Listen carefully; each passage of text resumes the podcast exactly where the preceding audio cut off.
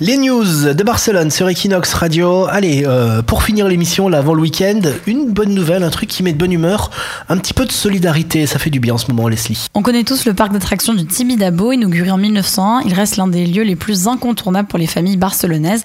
En 2016, il a même battu tous les records de fréquentation avec 725 000 visiteurs. Toutefois, le prix reste assez élevé, donc le parc du Tibidabo a décidé d'offrir cette année près de 7000 entrées aux enfants issus de familles en difficulté économique, mais aussi aux enfants qui ont des problèmes physiques ou psychiques. Le parc organisera aussi 11 journées solidaires au cours de l'année 2017. La présidente d'UNICEF Catalogne a affirmé que l'accès à un espace de jeu comme celui-ci est un droit pour les enfants. Barcelone, c'est ta ville. Equinox, c'est ta radio.